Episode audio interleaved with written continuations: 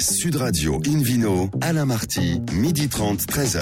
Bonjour à toutes et à tous, bienvenue à bord de ce numéro 872 d'Invino depuis la création de l'émission en 2004. Comme vous le savez, nous sommes en public et délocalisés chez le caviste Nicolas à Paris au 31 Place de la Madeleine. Je rappelle que vous écoutez Invino Sud Radio à Perpignan par exemple sur 103.2 et qu'on peut se retrouver sur notre page Facebook Invino. Aujourd'hui un menu qui prêche comme d'habitude la consommation modérée et responsable avec le vignoble des Côtes d'Auvergne. Et bien oui, ça existe, la super chaîne dans l'univers du vin, le Vino Quiz pour gagner un très beau cadeau en jouant sur invinoradio.fm à mes côtés Florence Corbalan, Philippe Forbach, David Cobol et Jacques-Olivier Pespe. Bravo, bonjour à tous les quatre. Bienvenue en ce samedi midi là. Alors pour commencer cette émission, Invino Sud Radio retrouve Florence Corbalan, sommelière et chanteuse lyrique avec un nouvel invité, Philippe Fézard. Bonjour Philippe. Bonjour. Alors vous êtes, euh, qu'est-ce que je vous dis, 1893, vous pensez à quoi? Ah ben c'est le début de l'histoire de la famille Feuzas à- au domaine Chiroulette. C'est aussi la fondation du Stade français. Et c'est aussi la fondation du Stade français, quoi. À l'époque, on n'était pas de 14e. Euh, alors, euh, Florence. Philippe, vous avez plusieurs talents, ingénieur agricole, œnologue. Vous avez fait un passage chez Tariquet, conseiller technique chez Seguin Moreau, le tonnelier. Oui. En Oui. 95, vous décidez de reprendre le domaine Chiroulette, qui est le Oui. domaine euh, familial. D'ailleurs, Oui. Chiroulette, ça vient de Chiroula. C'est le, le vin qui souffle sur vos coteaux de la Le Ténarèse. vent, le vent qui souffle, oui, tout ça. à fait. Le vent pyrénéen, oui. Vous êtes arrivé avec la conviction de faire du très bon vin alors que votre papa a été le pionnier du floc de Gascogne. Alors comment vous est venue cette idée? Vous pensiez déjà qu'il y avait du potentiel? Une intuition, certainement, et puis euh, une envie de- d'un jeune euh, ingénieur œnologue euh, passé par un stage en Californie aussi qui m'a où j'avais les yeux qui brillaient sur bah, des, des, des, des, sauvignons blancs, des, des chardonnays. En fait, je suis, je suis venu au vin par la Californie. C'est paradoxal. J'étais tout jeune. hein, C'était mon premier stage. Et en rentrant, je me suis dit, euh, mais pourquoi pas, pourquoi pas chez moi hein, L'Amérique, c'est bien, mais euh, et, euh, et effectivement, bon, ben, ce- ces, ces terrains étaient un peu, ces terroirs étaient un peu en, en dormance, si j'ose dire. On a, on a gratté et puis c'est parti. Alors, au, au niveau du vignoble, vous dites que vous avez deux partitions. Alors, moi, ça, ça, me, ça me parle parce que ça fait référence à la musique. Qu'est-ce que vous voulez dire par là? Oui, alors, en fait, quand j'ai commencé à observer mon, mon vignoble, il, il n'y a pas de meilleure manière que euh, de vinifier séparément les parcelles, enfin, ce qu'on appelle euh, le, le, le- le parcellaire. Euh, donc, en fait, j'ai commencé à concevoir mon chai, puisqu'on est parti de quasiment rien à l'époque. Hein, c'est c'est il faut pas l'oublier, c'est un vignoble qui, qui vient de, de, de, de la, de, le- de la viticulture de, des eaux de vie, d'Armagnac, de, la, de la chaudière, de la distillation, donc euh, Uniblanc, Colombard, euh, voilà. Donc il a fallu euh, d'abord euh, euh, créer cette reconversion technique euh, dans les chais et euh, en orientant euh, la conception de mon chai vers mon parcellaire viticole, j'ai vu se dessiner des profils de vin euh, en provenance de mes grands types de sols. Voilà. Donc il y a deux partitions qui se sont euh, assez vite euh, révélées, qui sont les, les dominantes calcaires, que l'on appelle chez nous les, les, les en patois local, hein, ou les renzines, et puis, euh, et puis les argiles fines, euh, plus ou moins profondes. euh, voilà. D'un voilà côté, un peu la- les, les deux clés d'entrée. D'un côté, la côte d'Ux et de l'autre, Terre Blanche, c'est ça? C'est ça. Très bien. Alors, vous avez fait un gros, gros travail avec votre ami géologue Pierre Chevalier sur les sols. Oui. Vous pouvez nous en dire un peu plus? Oui, parce qu'en fait, on, on- on- on- on les avait euh, bah, sous nos pieds, euh, forcément, mais on ne les connaissait pas, ces sols. Alors, euh, ben, on est parti de zéro, d'une page blanche. Et euh, donc, euh, on a daté, hein, et on est remonté euh, au Miocène. Voilà, euh, plus particulièrement au, au Burdigalien supérieur, on va dire à peu près euh, un peu plus de 20 millions d'années. David Cobold, vous qui êtes un grand copain des, du supérieur aussi. Oui, non, Philippe, euh, fr- franchement, moi, je- on se connaît bien, donc on peut être franc. Euh, la vigne, elle s'en fiche éperdument de l'âge géologique. Euh, ça, le, le contenant géologique peut avoir une importance sur le fonctionnement de la vigne, mais l'âge n'en a aucune. Tu me corriges. Ah, bien si- sûr. Non, mais on a essayé de, de, de, de les comprendre, de savoir d'où d'où venaient ces sols. Effectivement, ils y sont depuis des millions d'années, ils y sont pour l'éternité, donc ça, on n'y peut rien. hein. Ouais. Si ce n'est que quand on a commencé à les vinifier séparément, euh, on a vu se dessiner des choses, euh, en particulier euh, sur que ce soit au niveau du Sauvignon blanc comme du Gros Mansin, on avait des expressions communes qui transcendaient le cépage finalement. Donc on s'est dit là, ce qui est plus fort que le cépage, forcément, c'est le terroir. Et vous avez combien de je- oui. vous avez combien de cépages aujourd'hui Vous vous travaillez quel cépage Surtout le tanat, je crois, hein, qui vous tient à cœur. Ah, pour les rouges. Alors, oui, alors, d'abord, dans les, si vous voulez bien, sur les blancs, euh, on est, traditionnellement, on a euh, les cépages de, de distillation, ce que l'on appelle le double fin, hein, euh, qui sont l'uni blanc et le colombar. Mais nous avons également le baco, euh, que l'on a réhabilité euh, depuis quelques années, uniquement pour la distillation. Et ensuite, Sauvignon blanc, Sauvignon gris, gros mansin, petit mansin. Philippe, Voilà il y a, un élément important quand euh, un consommateur achète une bouteille de vin, c'est c'est le bouchage, qu'il n'y ait pas de problème de, de- de goût de bouchon. Vous avez une solution appropriée pour vos vins? Ah oui, là j'y suis très attaché. Parce que j'ai passé 20 ans de ma vie à, à, à vouloir exprimer le terroir, euh, euh, en particulier pour Terre Blanche, euh, cette finesse aromatique, cette pureté, ce côté euh, euh, floral, fruité, euh, pêche de vigne, euh, avec beaucoup de précision. Et combien de fois j'ai tremblé lors de la mise en bouteille Parce que pour moi, une mise en bouteille, c'est comme un accouchement. Enfin voilà, et, et quelle est votre solution alors? Vous travaillez comment? Ah ben aujourd'hui, ma solution, enfin depuis longtemps, c'est Diam. D'accord, très bien. Euh, Florence Corbalan, parmi la, la gamme très large et qualitative de, de Philippe, vous avez un petit coup de cœur? Oui, pour un IGP, Côte de Gascogne blanc, qui s'appelle les Terres Blanches 2018, qui est à 7,50 euros. C'est la signature euh, blanc sec du domaine et qui vient d'un sol calcaire, justement, on en parlait, à base de gros mansing, sauvignon et un petit peu d'uni blanc, issu de vieilles vignes. Alors, la couleur est, très claire, brillante et avec quelque chose qui saute au nez tout de suite, c'est sa pureté. Il a un nez fin avec des notes d'acacia, c'est très délicat. La bouche est tonique avec quelques fruits comme la pêche sauvage, quelques agrumes. La finale est légèrement saline et moi j'adore ça. C'est un vin cristallin très frais, très agréable, qui ira très bien pour un apéritif ou sur des petits poissons grillés. Excellent, de cœur. Combien ça coûte la bonne bouteille 7,50 euros. Bravo à vous, bravo Philippe, bravo Florence. Une vidéo sur radio retrouve Philippe Orbach, meilleur sommelier du monde, pour nous parler d'un vignoble étonnant, d'une ville étonnante. Alors quand on pense à Auxerre, évidemment, pour les amateurs de foot, on se dit Jean-Marc Ferreri, Eric Cantona, Basile Boli, Giroud. Mais Philippe, il y a aussi des vignes. Exactement. Ah, oh, ça s'écrit Auxerre et ça se prononce Auxerre. Auxerre. Auxerre. Et euh, Les, les Bourguignons ont toujours eu un problème avec les X. Ah. Auxerre, très bien. Auxerre, Le côte c'est- d'Auxerre, c'est- d'accord. C'est- N'est-ce pas? Enfin, C'est vrai que c'est- Ils ça se disent pas sexe, ils disent cesse. Ça- Bah, D'où la semaine dernière, c'était le Cécelle. Ou le sexuel, ça existe aussi. Nous sommes dans Lyon, néanmoins pour résumer. Alors c'est vrai que c'est- voilà. Et quand on Oui, ça pense calme, à. Auxerre, effectivement, qui n'est pas finalement pas très loin de Paris, alors, quand au on pense à Paris, Auxerre, qu'est-ce qui se passe? on pense plutôt à des vignobles comme Chablis, par exemple, qui est un petit peu connu dans le coin.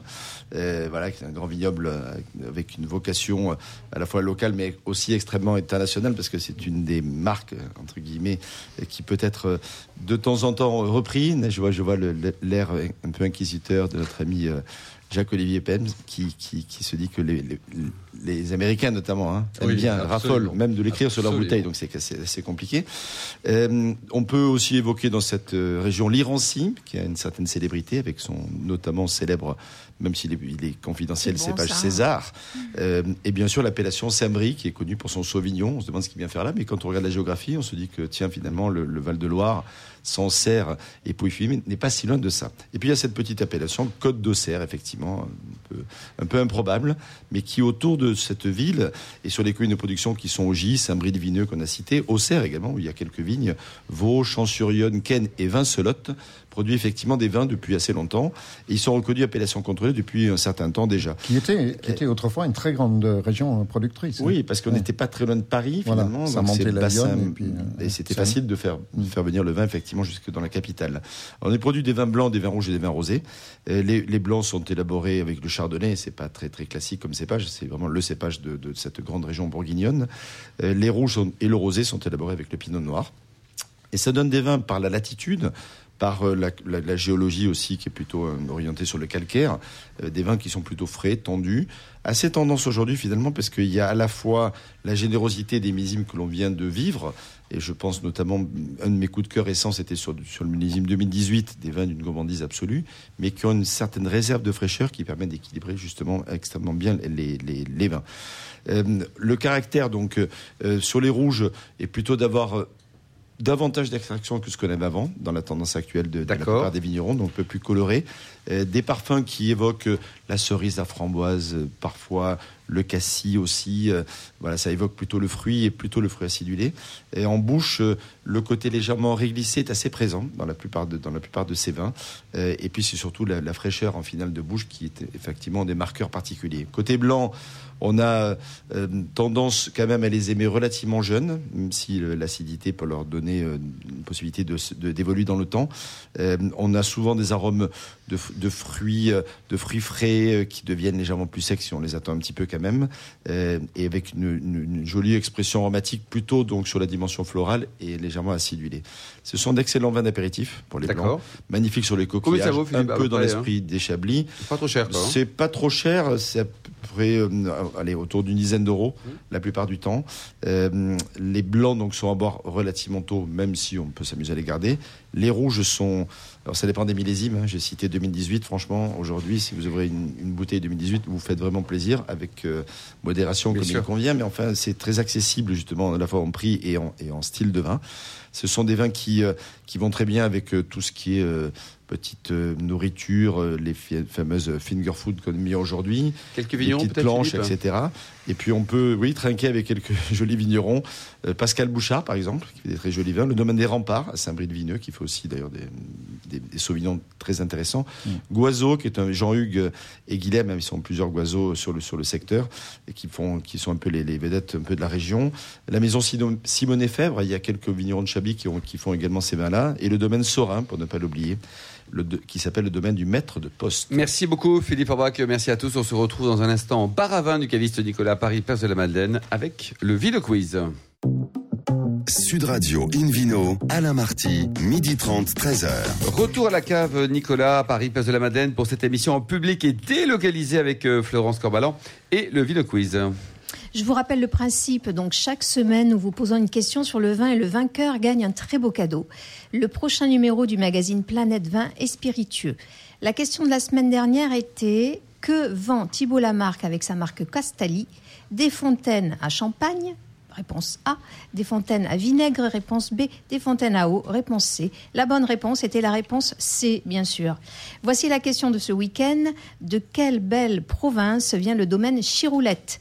Réponse A de Gascogne, réponse B de Bretagne, réponse C de Rome antique. Pour répondre et gagner le prochain numéro du magazine Planète Vin et Spiritueux, rendez-vous toute la semaine sur site invinoradio.fr, rubrique, rubrique Vino Quiz.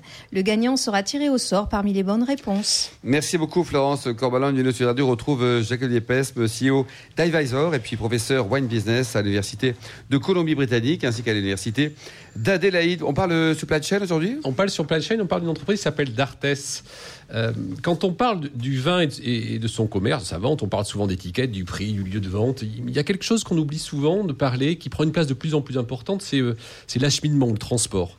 C'est marrant d'ailleurs parce que c'est le parent pauvre de la filière. C'est quand même le transport, il ne faut pas l'oublier, qui a, assuré le succès mondial de, la filière et des vins de Bordeaux, mais pas que, euh, il, y a, il, y a plusieurs siècles. Pourquoi le transport est important? Notamment parce que un, le vigneron, le vigneron pardon, veut s'assurer que son vin arrive à destination dans de bonnes conditions de préservation.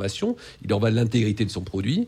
Et c'est important parce que le consommateur veut évidemment acheter un vin qui n'a pas été altéré et de plus en plus veut un vin qui lui parvient, notamment s'il a commandé online, en temps et en heure.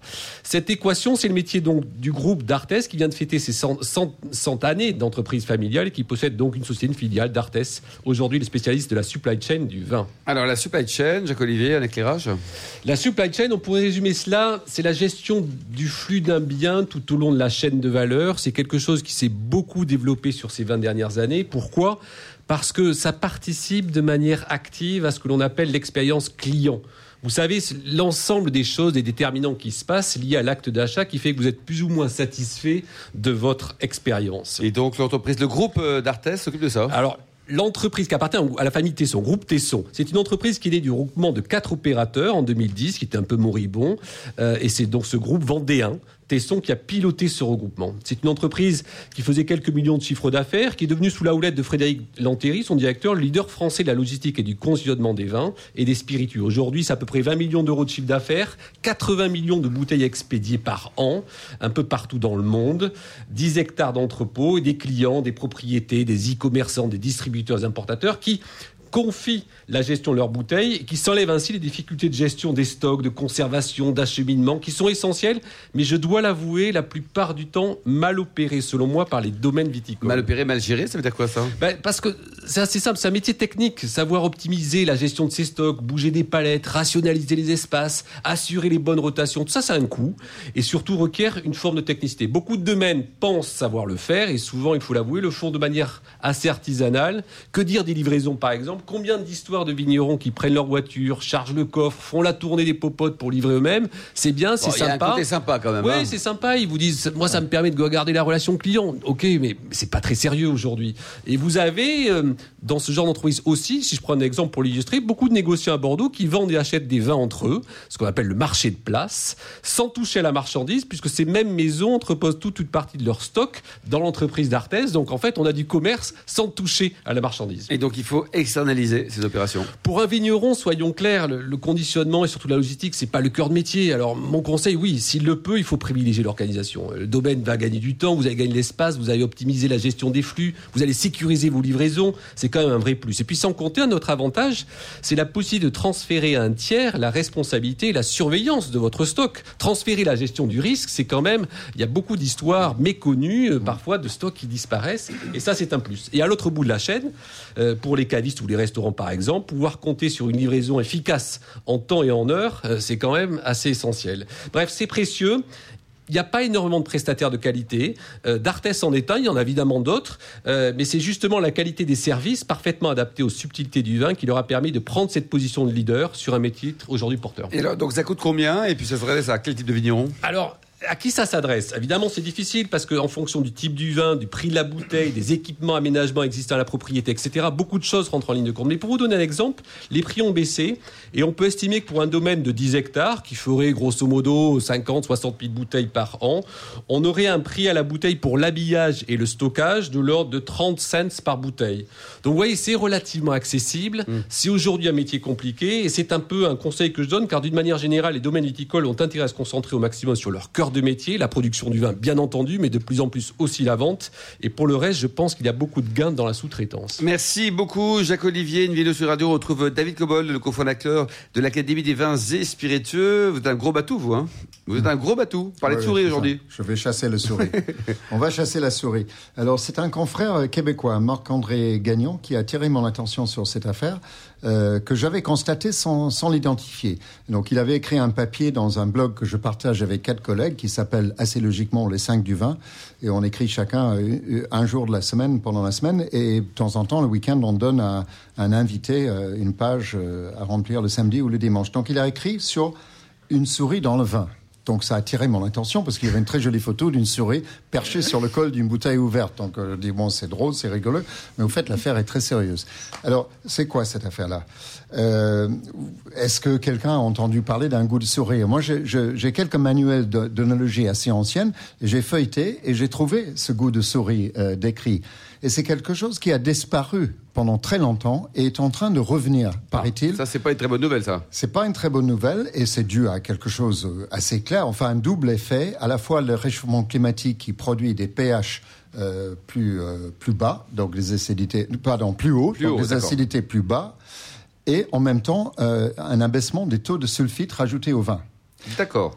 Ça, c'est une tendance, c'est une tendance. C'est une tendance, et, et je dirais que cette tendance a été exacerbée à, à l'extrême par, par la mode des vins sans sulfite rajoutés.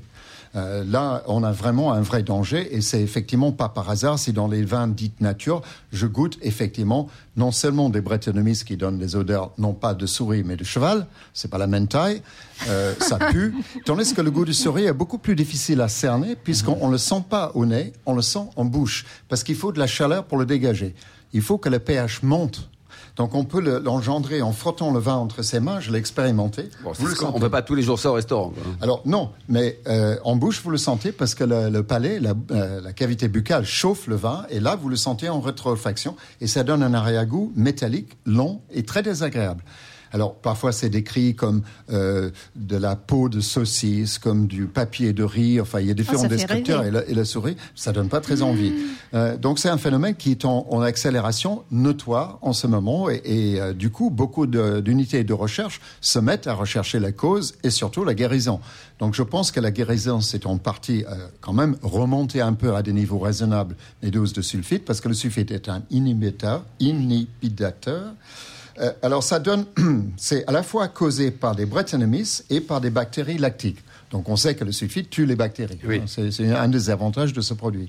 Donc il faut pas euh, lâcher le, le, gra- le grappe, c'est le cas de le dire, sur cette affaire-là. Ni la souris d'agneau. Euh, on a de plus en plus de, de goût de souris dans les vins et c'est pas franchement de- agréable. Euh, il faut faire attention, il faut pas aller à l'aveugle. Aussi, il y a l'hygiène qui est en cause. Si on n'a pas une hygiène absolument impeccable dans le chai avec des filtrations stériles, c'est pas la peine de baisser les doses de sulfite. Il faut, il si on baisse la dose de sulfite, il faut une filtration stérile. Ça me paraît absolument Philippe. Aubrac, une réaction à cette souris euh, de M. Cobold? Oui, oui. il Miaou, faut- miaou. C'est assez particulier d'aller la chercher au fond de la bouche. Moi, je croque pas souvent les souris, je te ça entre, entre vers, midi et demi et 13 heures. Là, Oui, voilà, c'est le moment. C'est- vrai que c'est- un souci. Enfin, tous les, tous les, tous ces, toutes ces déviances aromatiques. hein. Il y a, il y a un collègue euh, allemand, un chroniqueur qui s'appelle Simon Wolf, euh, a affirmé que 20% des vins dégustés à un salon de vin nature en Berlin en 2000 euh, l'année dernière étaient défectueux à cause énorme, de cette. C'est C'est énorme. Euh, moi, je constate à peu près la même chose. Ça concerne les blancs, les rouges, les rosés Ça concerne les deux, euh, or que les Bretonnistes, c'est plutôt les rouges. Euh, mais les- le goût de souris, ça peut être dans les blancs parce que c'est c'est des bactéries. Voilà. Euh, et, et dans les pays chauds, c'est plus prévalent. Dans les que pays chauds, hein. Dans les pays chauds Oui. et des années chaudes, puisque c'est lié quand même au degré, euh, au pH plutôt élevé, donc des acidités basses. Plus on a une acidité basse, plus on a des tendances. Ah oui. Et moins en sulfite, plus il y a des tendances. Florence, ça ne veut pas dire que tous les vins sans sulfite ont un goût de souris. C'est pas ce que ça, je suis quoi, en train oui, de dire. oui. Mais il y a un danger si on ne prend pas d'autres précautions, et notamment les filtrations stériles et une hygiène vinaire absolument impeccable. Florence, Oui, un petit je- commentaire je- sur je vois euh, tout les souris, les hamsters, ce que vous voulez. Quoi. Mais je, je connais ce défaut. C'est métallique. Oui, c'est métallique. C'est ça, métallique. Mais, ouais, Donc, métallique en. L'impression, David, pour la qualifier, c'est ça, c'est le métallique. c'est en bouche. Alors, il faut savoir qu'on est tous euh, différents au niveau de la perception des odeurs et des saveurs. Donc, on estime qu'il y a 20 à 30 des gens qui ne le détectent pas. Ah, d'accord. Les Euh, seuils de perception sont différents. Oui, Ouais. les seuils de perception sont différentes et même les, les zones de captage dans le, le bulbe olfactif n'ont pas la même forme et ne captent pas la même chose. Moi, je le capte et, et ça donne ce goût très métallique et Ouais. franchement dé- déplaisant en fin de Mais bouche. Philippe Aubrac Ouais, c'est pas, c'est pas très. euh, Non, c'est pas très sexy. Pas hein. top. hein. Non, je pensais Et à Iron Man là avec. euh, Et par rapport au, goût de Wine. bouchon, On va David, ça Souriman. on, on peut le confondre avec un goût de bouchon ou pas Ah non. Non, non, non. Sous l'étiquette de non, bouchon, non, on met on ne confond pas. pas parce bon. que- non, parce que le goût de bouchon, vous le sentez au nez, Alain. Euh, or que là, vous le sentez pas au nez, vous le détectez en bouche. Ou bien vous le sentez après l'avoir chauffé si vous le mettez sous le nez. C'est autre chose. Alors, le goût, et en plus, c'est pas le même euh, niveau de- d'odeur. Le goût de bouchon, c'est plutôt une, une odeur de moisi très fort, vraiment très, très déplaisant. Le problème du goût de bouchon, c'est le degré de- d'intensité. Un goût de bouchon faible qui se révèle à l'aération et pas tout de suite nécessairement, mais qui se développe et qui ne va pas s'en aller. Le goût de souris, il a dès le départ. Dès le départ. Et Philippe c'est Forbach, un goût de souris blanche ou de souris grise Parce que C'est Si- radical. qu'on verte. l'attrape par la Bouchon, ça veut passer. On dit d'un vin qui a on un goût de souris, euh, forcément. Souris verte. Oh, si un vin a un goût de souris, plus un goût d'écureuil, plus un goût de Ouais. on est mal barré.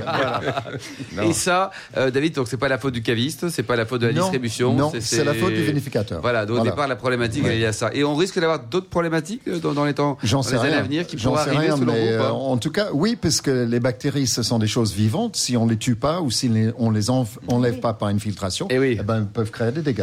Merci beaucoup David Cobold, merci également à vous Florence Corbalan, Philippe Forbach, Jacques Pesme, merci également à Charlotte qui a préparé cette émission ainsi qu'à Sébastien pour la technique. Fin de ce numéro d'Invino Sud Radio. Pour en savoir plus, rendez-vous sur sudradio.fr, invinoradio.fr ou notre page Facebook Invino. On se retrouve demain à 12h30 pour une nouvelle émission toujours en public et délocalisée chez Nicolas le caviste, fondé en 1822. Nous parlerons d'un salon formidable à Paris. Nous irons à Pauillac. On parlera de films sur le vin avec le festival Eno Vidéo. Bref, 100% bonheur. D'ici là, excellent déjeuner. Restez fidèles à Sud Radio et surtout, n'oubliez jamais, respectez la plus grande démodération.